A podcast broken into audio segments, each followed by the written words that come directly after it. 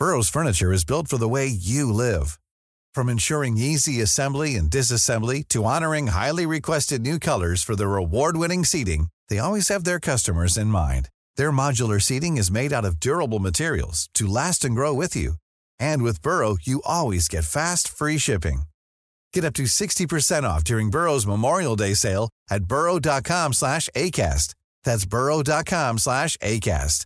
burrow.com slash ACAST. Hiring for your small business? If you're not looking for professionals on LinkedIn, you're looking in the wrong place. That's like looking for your car keys in a fish tank. LinkedIn helps you hire professionals you can't find anywhere else, even those who aren't actively searching for a new job but might be open to the perfect role. In a given month, over 70% of LinkedIn users don't even visit other leading job sites. So start looking in the right place. With LinkedIn, you can hire professionals like a professional. Post your free job on linkedin.com slash people today.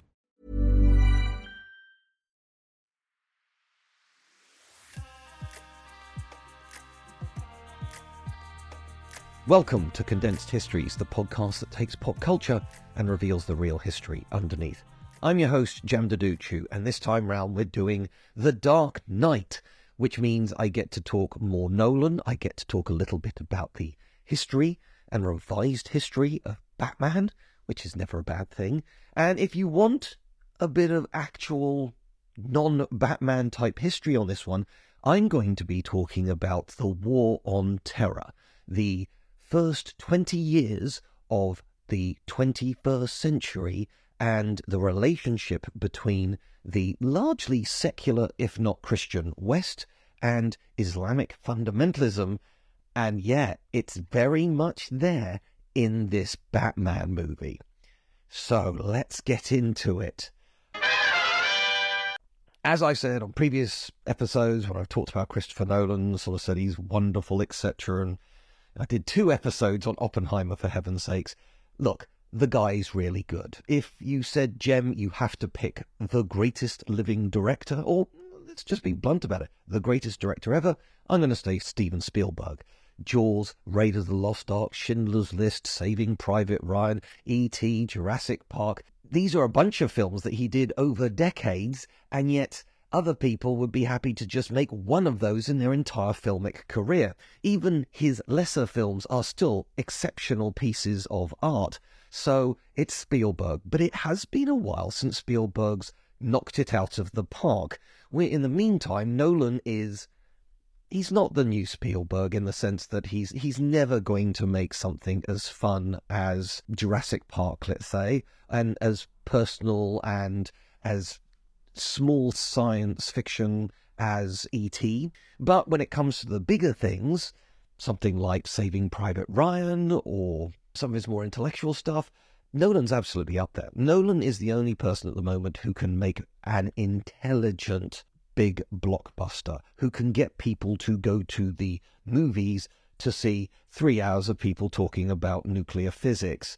For further reference, Oppenheimer didn't quite get to a billion dollars, but that movie was never meant to get to break 900 million, and it did. It outgrossed Guardians of the Galaxy 3, which was the surefire superhero movie of the summer of 2023. Talked loads about that in other episodes. Nolan is great.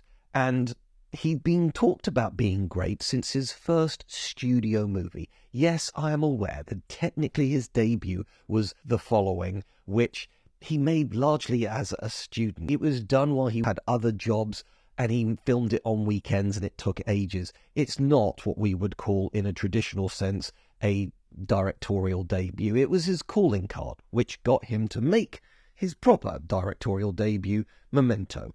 And at that point, he was an indie darling because it cost £4.50 and a packet of biscuits. And it was just an amazing movie. It was a relatively standard thriller, but we already saw what Nolan wanted to do with that first studio script, where it's about a man who has short term memory problems, and so he can't remember what he's just done. And Nolan puts you into that world in the sense that the very first scene you see is the very end of the story. So, somebody is shot. So we know what happens to a person in that movie But then we start rolling backwards, and as we go along, the question is, why was that person shot? And eventually, was that the right person to be shot? It's a really ingenious film.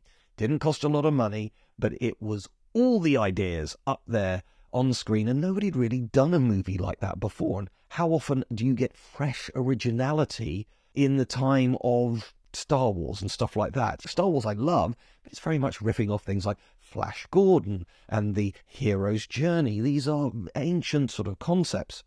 With Nolan's Memento, that was his calling card. And then he ended up doing Insomnia, which is so far the only one which is based on somebody else's screenplay. It was a remake of a Norwegian movie, and it was a brilliant movie with Robin Williams being a very hissable villain, one of the two great villain roles he's played. That and also One Hour Photo. And it's got Al Pacino in one of his last genuinely great movies. So you've got great actors, great story, and it was another hit. Again, just like Memento, we're not talking about mega bucks being spent on these movies here. It was a police procedural with a serial killer kind of side angle to it. It didn't break the bank in terms of making it, but its next to film, and now we've got the whole of Victorian London having to be recreated in The Prestige with special effects now going on. And it was a definite step from everything else. We've talked about The Prestige in the Magic episode, which I did with Greg. But what I wanted to say this time round is this is a setup for his first Batman movie. Batman Begins. So now we're sort of jumping into Batman. And with Batman Begins, everybody was sick of Batman. Now it's worth remembering 1989, Tim Burton's Batman movie, Michael Keaton. I want you to do me a favor. I want you to tell all your friends about me. What are you? I'm Batman rewrote what a superhero movie could be. It was a little over 10 years since the first Superman movie, and indeed there have been multiple Superman movies since then. There have been some very embarrassing sort of attempts at low budget stuff. Look, I love The Incredible Hulk, the TV show, the music in particular, sad as sad as anything you'll ever hear on TV, and it was aimed at kids. But it wasn't that great in terms of the actual special effects and the style of it. Same thing with something like the Spider Man TV show. When I was five, I thought it was amazing. It is unwatchable by modern standards. So there had been attempts, but Batman 1989, everybody was super impressed. Then with Batman Returns, we get the definitive version of Catwoman and Penguin, both of them amazing in those films. But it was all deemed a bit too dark, so then we get a much lighter Batman Forever. Who the hell are you? Just a friend. But you can call me the Riddler. Don't call you dead. It's more like it. How did you find us here? But then if I talked, what would keep you from slaying me, oh segregated one? By the way, that's never gonna heal if you don't stop picking. And that was that I liked that one. I, it was more cartoonish. It was aimed at a, perhaps a younger audience. Val Kilmer, as my wife said later, why would you pick him as Batman? Because he has the most recognizable lips in the world. You would recognize a mile off that that's Bruce Wayne. But I digress. Nicole Kidman, incredibly smouldering and seductive in that one. It had a great U2 song in it as well. Anne Seal song, Kiss from a Rose. So all this worked really well. However, unfortunately, they went too far with that sequel, which now had George Clooney as Batman. He, I'm going to say, he looks perfect as Bruce Wayne. And if they put him in a slightly different suit, he would have been perfect as Batman. But that movie was a dumpster fire. And you get Arnold Schwarzenegger allegedly paid $20 million to play Mr. Freeze. And look, Schwarzenegger is having the time of his life. I will turn Gotham into an icy graveyard. Then I will pull Batman's heart from his body and feel it freeze in the hands. Ah. he shaved his head for the role. And he's in body paint for a large amount of it, and apparently that took a long time. But no complaints from him. Well, if you paid me twenty million, you could shave my head and cover me in a sort of sparkly dust if you wanted to. And there's all these puns, including the and I do feel obliged to say this, the historically inaccurate what killed the dinosaurs, the Ice Age. It's like, no, no, no, the Ice Age happened millions of years after the dinosaurs. And that is not the worst pun that he does. I'm hoping Greg sticks in a few of them here. Allow me to break the ice.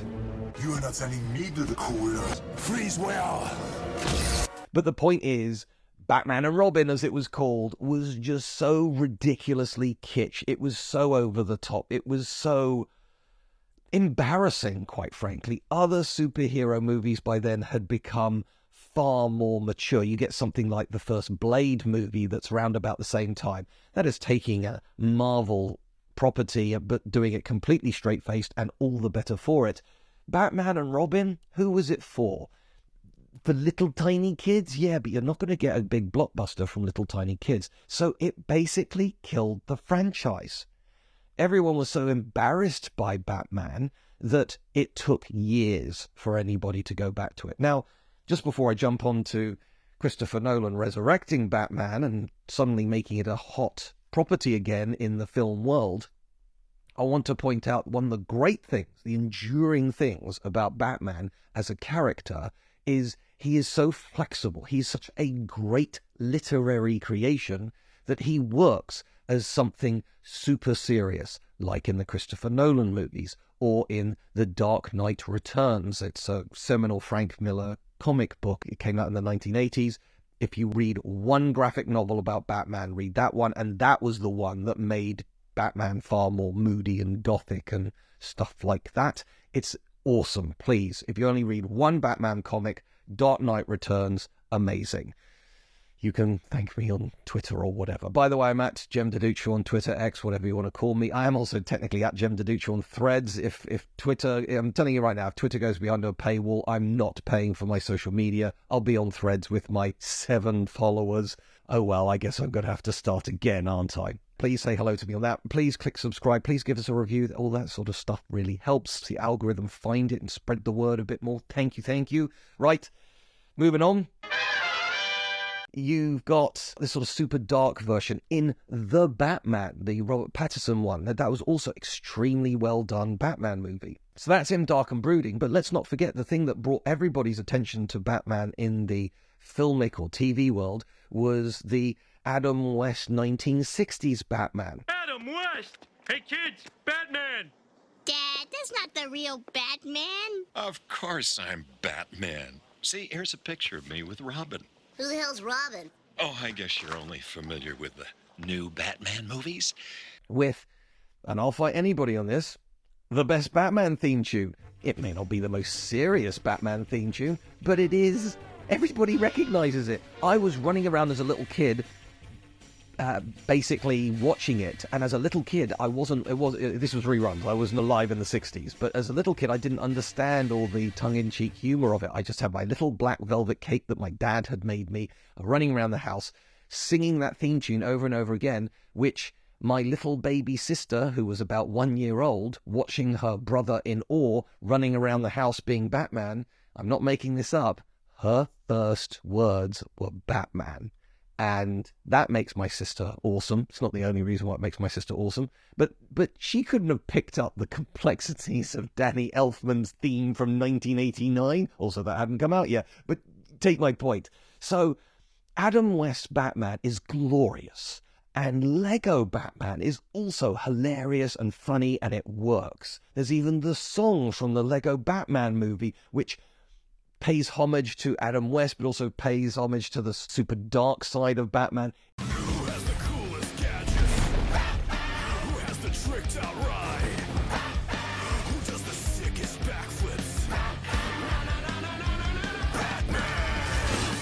It is glorious. And so he can be both silly and super serious all at the same time, and you get great versions of both of those. The problem with Batman and Robin is it's just a big gloopy mess of glitter and silliness and money. It's horrible. So, Nolan was approached to do Batman, and they said, But how would you do it differently? Because he'd made these really impressive movies, these really thoughtful movies, and they were hoping, well, maybe you could potentially do this. It is worth remembering that Tim Burton did a brilliant job with 1989's Batman and The Batman Returns, but He'd never done anything like that before. The previous movie he did was Beetlejuice, and he picked the lead character. Well, actually, no, not the lead character, but the title character of Beetlejuice to play Batman. And there's no evidence from that that he's going to be a great Batman, but it worked out great for everyone. And what Nolan said is, I want to make Batman as realistic as possible. When we looked at Batman and Robin, it was just so ridiculous and kitsch. There's no sense of jeopardy if the whole thing just looks like a joke or a cartoon. Wily Coyote and Roadrunner, if the two of them were actually in real life and these explosions were going off and people were being maimed, it wouldn't be funny or child friendly. But everybody's made a rubber in the cartoon world, and so was everybody in Batman and Robin. So with Nolan's message of I want to make this as realistic as possible, I want to make it real, not comic book. That was the mantra. And I remember that when I saw the trailer for the first time for Batman Begins, that's the first movie, I sat there and went, huh, okay. It took me about half the trailer to realize this was going to be a Batman movie. And now that I've seen the whole thing, it's like, I might go to that. And it did well. It didn't blow the doors off the box office, but it made everybody talk about Batman like it was an IP that was alive again, no longer on life support or in coma, which everyone's kind of forgetting about because it's embarrassing. No, it was like that was interesting. And the last shot of Batman begins is we have Commissioner Gordon, although he's not actually yet a commissioner. He goes, There's somebody doing bank jobs. He leaves a calling card, and it's the Joker from a deck of cards. And it's like, oh, the next one's going to be the Joker. Yeah, let's do the Joker. Now, at that time, before we'd seen Heath Ledger's performance, before we'd seen the trailer even for The Dark Knight, Jack Nicholson, multi Oscar winning Jack Nicholson, had put on one hell of a performance in 1989's Batman. So we've had Batman, we've had Batman Begins, and we've had The Batman. So if you really don't know your Batman movies, these are separated by decades, by the way, and very different Batmen yeah, you've got to pay attention to the titles. And so, when I heard that the next movie was going to be called The Dark Knight, that's obviously a reference to The Dark Knight Returns. Clearly, they weren't going to do exactly the same thing. It was continuing on from what we'd seen. And the, the critical thing about Dark Knight Returns, something you should know if you haven't read it, there is indeed a cartoon version of it. The comic book is better, mainly because you get the internal monologue of Batman. That's the main thing is it's Batman has retired. Batman has been Batman. And then after Robin was killed by the Joker, you don't see any of this stuff. It's just implied by certain scenes and frames. Because the Joker had killed Robin, that's what put Batman off. He was putting somebody in danger and he wasn't able to save him. So he's now given up. But he's so compelled. It's like an addiction. It's like a compulsion. He has to come back. But he's coming back as an older, more bitter, Batman, and it works so well with that character. That's why it's such a great story, because you don't necessarily always agree with Batman. So calling it Dark Knight, it's like, wow, he's taking it to the next level. And then the trailer came out, and we saw for the first time Heath Ledger's depiction of the Joker. It's simple kill the Batman. And everybody said, this is a fool's errand. Nobody's going to do better than Jack Nicholson, of all people. But they did. And it's like, oh my goodness, he is terrifying as the Joker. He's a completely different type of Joker. This is amazing. And with a lot of Nolan's movies, what they do is on an IMAX screening of another big film, they do here is the opening bit of the next Nolan movie. So I cannot tell you which movie it was. It's obviously going to be a movie that clearly, if you're a fan of Nolan, you'll probably go and see that film. It's not going to be the next Pixar, for example. And so there was the opening bank job of the Joker doing the bank job. So that whole sequence up until the time the school bus pulls out of the bank and drives along the road, it then fades to black, and then it's like, I cannot wait to see the next, the, the, the rest of that film. That is perfection. And indeed, a number of people have said it's one of the greatest heist movies ever made. I would agree with that. It's not one of the best superhero films ever made. It's one of the best films ever made. In the IMDb top 250 movies, admittedly, this we're talking about the internet, it's going to skew a bit younger, it's going to skew a bit more recent. But even so, we are talking about a film that's now 15 years old. It's in the top 10 of all time. It's up there with the likes of The Godfather, Shawshank Redemption, The Good, the Bad, and the Ugly. And I'm not sure it's in the top 10 of all time movies, of all movies, of all languages. I'm going to say that might be a bit high, but it's a very good film. And indeed, it was the first superhero movie that grossed over a billion dollars. Nobody was expecting it to do that. It basically doubled its money from the gross of Batman Begins. It was a sensation in 2008. And it's worth pointing out it came out the same summer as the first Iron Man, the Iron Man that kicked off the Marvel Cinematic Universe. And there's no doubt that which one of those led to more money and more influence from their studios. Clearly it was Marvel. But in terms of in that summer, obviously The Dark Knight was better than Iron Man, which is a solid film. We're into the movie now. And I'm going to say, I, I will give it one critique. I get what they're doing with Harvey Dent. He is integral to the plot, but it sags a bit with Harvey, particularly when he's Two Face. He's very good. He's just not the Joker in that film. And obviously, with Heath Ledger's death just before the film came out, it adds this whole level of cachet. Now, Heath Ledger was already working on other projects, but the thing is, it's like, did the Joker get in his head or something like that? It's one of these things where it's it becomes mythologized, it becomes legendary. And so everybody wanted to see Heath Ledger's last performance, which is not actually true because he's already filming a film with Terry. Burrow is a furniture company known for timeless design and thoughtful construction and free shipping, and that extends to their outdoor collection. Their outdoor furniture is built to withstand the elements, featuring rust-proof stainless steel hardware, weather-ready teak, and quick-dry foam cushions. For Memorial Day, get 15% off your Burrow purchase at burrow.com slash ACAST and up to 25% off outdoor. That's up to 25% off outdoor furniture at burrow.com slash ACAST. Hiring for your small business? If you're not looking for professionals on LinkedIn, you're looking in the wrong place. That's like looking for your car keys in a fish tank. LinkedIn helps you hire professionals you can't find anywhere else, even those who aren't actively searching for a new job but might be open to the perfect role. In a given month, over 70% of LinkedIn users don't even visit other leading job sites. So start looking in the right place. With LinkedIn, you can hire professionals like a professional. Post your free job on linkedin.com slash people today. Millions of people have lost weight with personalized plans from Noom. Like Evan, who can't stand salads and still lost 50 pounds. Salads generally for most people are the easy button, right? For me, that wasn't an option. I never really was a salad guy. That's just not who I am. But Noom worked for me. Get your personalized plan today at Noom.com. Real Noom user compensated to provide their story. In four weeks, the typical Noom user can expect to lose one to two pounds per week. Individual results may vary. Hey there, it's Michelle Norris. I'm host of a podcast called Your Mama's Kitchen. When I travel, I'm usually looking for a way to find a taste of home when I'm not at home. And one of the things I love to do when I am at home is entertain. And Airbnb allows me to do that. When I was in California recently, I rented a house that had a great kitchen. And when we were sitting around the table, we we're all thinking, we're in someone else's house. Someone could be in all of our homes as well.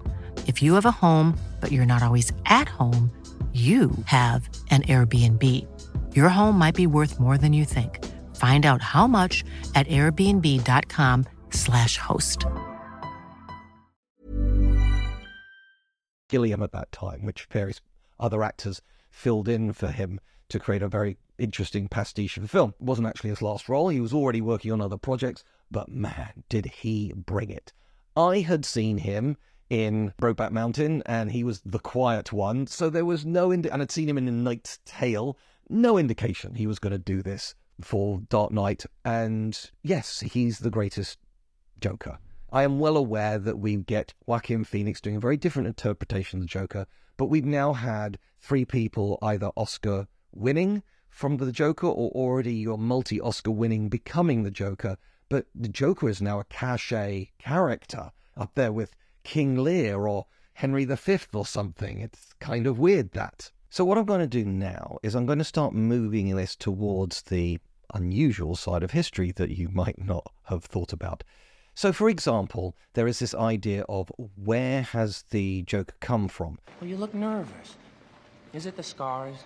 You want to know how I got them? The classic example being, and, and this is important with the character as a whole, is there is no definitive origin story of the Joker, as opposed to Batman is Bruce Wayne and his saw his parents die in the alley and all this kind of stuff. Yet that has been around for a long, long time.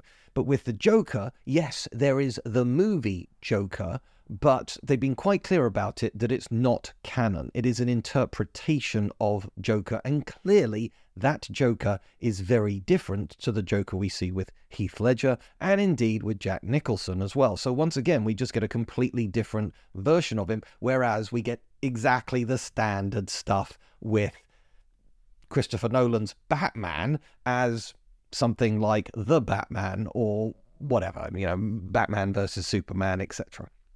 So, there is a theory around the Joker which is in The Dark Knight, and it's an interesting one. First of all, to sort of prove the we don't know who he is in any way, he does the classic, Do you want to know how I got these scars? And the critical thing is, he comes up with two completely different versions of the story. Now, one of them could be true, one of them could be a lie, both of them could be a lie. So there is that element. Now, moving that on, there is an interesting theory that he is potentially an ex military person. He is, after all, good with firearms and also explosives, so he might well have had that training. That's not beyond him. But there is a quite telling bit where he talks about how people like the plan and don't like the plan. An example of part of the plan is a truckload of soldiers get blown up. That's part of the plan, so nobody loses their cool over it. Why did he pick that example? Also, where did he get those scars from? Maybe it was a war wound of some description. So you put all this stuff together and it hints at a possibility. But the thing is, if you want to turn around and say, no, Jem, you're wrong, it's something else, that's the point. But what we've got here is, at least in part, a criticism of the American judicial system because we get early on this device that Bruce Wayne has been working on, this sort of echolocation type thing. Now, it's done very coolly in Hong Kong to get a guy, and if you like, that's an example of the ends justifying the means. But then later on, you get the scene where Morgan Freeman walks in and Bruce Wayne has activated everybody's mobile phones, cell phones in America, and this echolocation is being done throughout the whole of the city. Batman's doing it to find the Joker.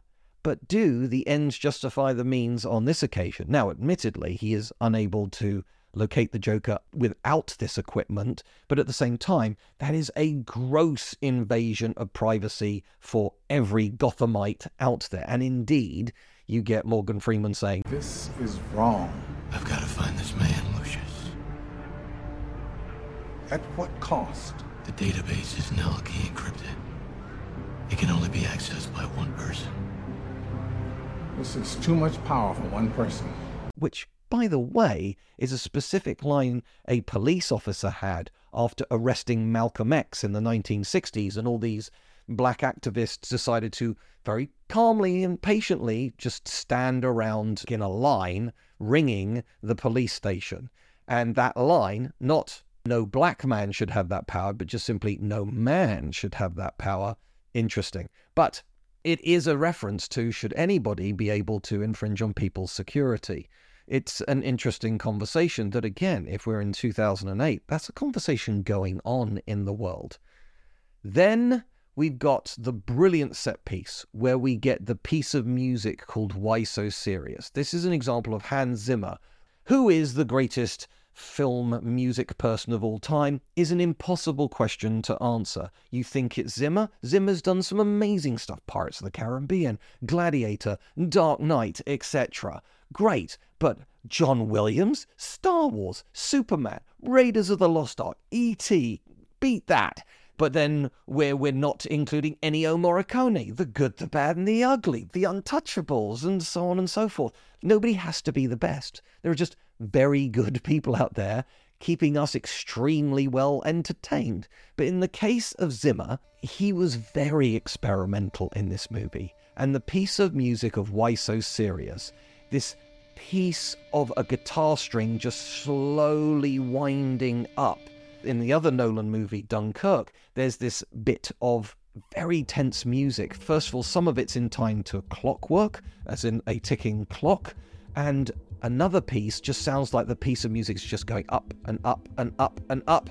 Problem is, at some point that goes beyond the range of human hearing. How can it keep going up? And it's called a Shepard tone, and it's actually, you've heard of an optical illusion where something can look like two things at the same time. This is an audio illusion where what you're hearing isn't actually what you think you're hearing. So, with that in mind, Zimmer with the, this piece of music that just feels like it's, first of all, it's not like anything you've ever heard before. So, it's original, like the Joker. And it's just, the piece of music feels like it's slowly spinning out of control, just like the Joker. But this piece of music comes on at this set piece where they are trying to move Harvey Dent in a truck, and somebody's out to get him. And they know the police are out to get him. And there's this point where the, their route that they were going to take is blocked. Now, of all the things it could be blocking, it could be a large truck, it could be huge piles of garbage, or, or it could be anything blocking it. But Nolan deliberately picked a fire truck on fire. Now, you could argue that's the Joker having a joke, you know, fire truck should be on fire, ha ha ha. But more importantly, again, this is only a few years after 9 11, and that's quite a shocking thing for people to see. People got very turned off the idea of massive buildings being blown up, which happened all the time in the 1990s. But then in the 2000s, once we'd seen it for real, things changed in the action genre, and Nolan was playing with that and deliberately with that set piece, which is an amazing set piece for the record. Right, that brings us, I think, out of the movie and then into the world of the real politics and real history. And the thing is, this is genuinely definable history. So, we have in the late 1990s a number of attacks carried out by an Islamic fundamentalist group, group led by a man called Osama bin Laden. And they have loose affiliations. Uh, they they they're not a brand. They're they're not you know if you've got the U.S. Army or the Russian Air Force. You know these are specific things of a specific government, and they have a name. These are terrorist cells that happen to have similar beliefs, and the critical thing for these groups is they didn't interact with each other. So if I ever catch one of you, they are cells. They are insular from each other. So even if I've got you, you don't know that there's going to be an attack in three days' time in Paris, for example. So it's the perfect example. But the CIA had to call them something. They can't just be called Nebulous Group of Islamic Terrorists. So they came up with a name, which was just very simply the camp, because they obviously had to sometimes work in bases to be trained and taught and so on and so forth. And in some of the wilds of places like Afghanistan that had recently fallen to the Taliban, calling it the camp was good enough. The camp in Arabic is Al Qaeda. But this has led some people to go, oh, so the CIA created Al Qaeda. No, no, they didn't. They came up with the name, which happened to be catchy enough and easily pronounceable enough in the West, that they took that brand and ran with it. That the CIA did not create Al Qaeda. This is not a false flag operation. There have been a number of conspiracy theories throughout history prior to the internet. Perhaps the best known one is who shot John F. Kennedy, JFK. But the 9 11 thing, and specifically to do with the loose change video, which the makers have now admitted is just made up, but it was one of the first examples of how quickly viral the internet can make an idea and how the average human being does not fact check. If it sounds good, it must be true. So, this is all bubbling up, and we then, on September the 11th, 2001, I remember where I was. Everybody who was around at that time remembers where they were when they heard the story of the attacks. And it's worth remembering four planes were hijacked in America. Two of them went into each of the World Trade Towers in New York. One of them went into the Pentagon. And fourth one was downed in a field in Pennsylvania. And that whole day has been reproduced in a number of different movies and documentaries and so on and so forth. It's one of these things where if you're old enough to listen to this, you know this story, so I'm not going to go into it. But the thing that's worth remembering is people call it a terrorist attack. Terrorist attacks are things like the IRA setting off a bomb in a bandstand in the 1980s, and sadly, that might kill two dozen people. That's terrible and awful. I, I utterly condemn it. You've got a problem? Talk it through. Don't start blowing things up. But this was another level. Nobody, no terrorist attack ever had caused the deaths of over 2,000 people, where the epicenter of the American military, the most powerful military on the planet, was brought to its knees. All you needed, it turned out, to terrify America was 20 highly motivated men and a bunch of box cutters, Stanley knives in Britain. That's nothing. And in terms of casualties, in a war, if 20 of my guys die and 2,000 of your guys die, that's a victory. America lost on 9 11. Again, I'm not in any way sort of like condoning it. I'm just sort of trying to put it into a little bit of context. And so, after something like that, talking about, oh, we need to do something. Oh, let's do a leafleting campaign or a Islamic Awareness Week at school. That clearly wasn't going to be enough. The new President of the United States, George W. Bush, he had to. I don't care what your politics were. If he decided that he was going to sit down with Osama bin Laden and, and offer terms of surrender, that would have been worse than what he actually did. And to be fair, it was clear that Osama bin Laden was being protected by the Taliban in Afghanistan. And so sending in troops, boots on the ground, just a couple of missiles was not going to be enough for something where more than two. Basically, about the same amount of people died in 9 11 that died in Pearl Harbor, and that was done by an actual country, Japan. So there was a specific target that American could go for, whereas this was much harder. The people who perpetrated it, who actually did it, are dead. It was a suicide attack. But with the case of Osama bin Laden, he was clearly the figurehead, and he was a very charismatic man. He brought people onto his side. And so it led to the attacks in places like Afghanistan, but then it gets murky because they decided to start attacking Iraq, which has nothing to do politically, religiously, or actually to do with the Al Qaeda network. Indeed, Al Qaeda is kind of the opposite of what Saddam Hussein was about. That was about oil. That was about trying to finish what dad, George Bush, had started a decade or so earlier. That was a different story. We can talk about how illegal that war was, but it's very hard to say America wasn't justified going into Afghanistan. Now, it ended up being the longest war in American history, lasting more than 20 years and costing something like $500 billion or some ridiculous number. I've made that number up, by the way. If I'm wrong, I undersold it for the record. And by the end, nothing had changed. But that's because they changed the tactics. The goal was to go in there and dismantle Al Qaeda. That was achieved after three months, but then it turned into we got to create democracy in Afghanistan and blah, blah, blah. And that didn't work. However, it did take into the next presidency to actually find Osama bin Laden. And it turned out he was in Pakistan. Now, it's not where he was in 2001. He managed to get across the border into the tribal territories and then on, ironically, to Abbottabad, which was the area of the Pakistani equivalent of West Point, the classic American military academy. Now, that's not to say that the Pakistanis had any idea he was there, but it was largely there to probably embarrass the Pakistan military. It's unlikely that they actually knew he was there, but also it's the last place they would look. The place opposite the big military base isn't the place you think the bad guy's hiding. So there's a whole movie about that called Zero Dark Thirty. Maybe I'll do an episode about that at some point.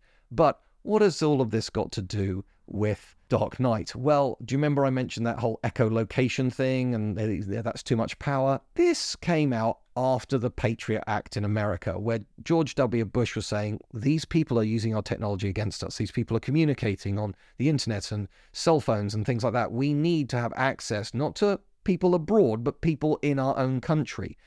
And initially, that sounds like not the world's worst plan.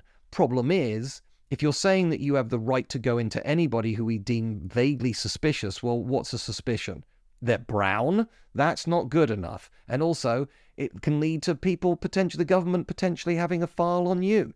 You know, if you hilariously say some jokes which happen to have certain words, it will be flagged up by the Patriot Act, as it was called. Obviously, if something odious, give it a cool name. Who's got? Are you not a patriot? It's the Patriot Act. It's the government's right to invade your privacy act, and it didn't really fix the problem because it just changed the modes of communication of these cells. But this is the desperate thing, in the sense that Terrorist organizations are small and nimble and very hard to pin down and blur into the general population. This is the problem the Americans had in Afghanistan. Everybody's a Muslim that doesn't look very American or have American ideals. So, which ones are the goodies and which ones are the baddies? If it was the Crusades, they would have killed everybody. So, it does show some restraint there from the West. So, if people start complaining about this stuff, but also, as I mentioned, Iraq, no doubt, oil, politics, etc. But why do you think they went into Afghanistan? There is no oil in Afghanistan. I've heard some people say, oh, it's about the oil and resources. They got nothing apart from lapis lazuli and opium. And funnily enough, America doesn't need really expensive blue stones and loads of opium. It was never bought by the US government. So that stuff just goes again into the conspiracy theory world. But this idea of a truckload of soldiers being exploded by an IED, improvised explosive device, happened for 20 years, affecting Canadian troops, American troops, French troops, British troops, so on and so forth. It was something that everybody learnt. And because that happened for 20 years, it meant that when there was a proper war involving heavy equipment, tanks, artillery, stuff like that in Ukraine, America had been fighting a very light insurgency style war for 20 years. And it took America a while to adapt to the tactics of what would be considered a traditional conventional war. Where are the enemy? Oh, they're all over there. Oh, okay, fine. Whereas that's not the way it worked in either Afghanistan or Iraq. So, if you like, Dark Knight is actually subtly condemning, subtly poking at the political situation of its time. And moving forwards, what killed the whole glamour of ISIS and Al Qaeda, ironically, are things like COVID. People just had other things to worry about then, and also the Ukraine war. Suddenly, if you're a frustrated person and you want to fight against the, the West, join the Russian army, join Wagner Group. They will happily take anybody, so long and they don't care if you've got a terrible human rights record. Probably that makes you a benefit from their perspective. But the flip side of that, the West wasn't worried about Afghanistan or anything like that anymore. Ukraine is far more on the doorstep of Europe, and therefore every right to come to defend part of your continent. The people who are saying what are Westerners doing in Iraq or what are the Westerners doing in Afghanistan have a point. But what are Westerners doing in the West, where we live, and we have the right to defend ourselves at that point. So it gets murky. And I'm not turning around that the next great Batman movie must be an analogy or metaphor for Ukraine, but it will absolutely start seeping into some of the concepts in some movie at some point. So I'll just leave that there. But yes, The Dark Knight is very much of its time, even though it's about a superhero and a supervillain. But that doesn't just stop it being of its time, it is a timeless classic. I watched it over the summer again. 15 years after it came out. It is one of Nolan's best. Personally, I go Inception, Dark Knight, Oppenheimer. That's it for me. Uh, but the, you know, other people want to put them in any other order. That is your personal choice. You do you. That's it from me. Another episode coming soon.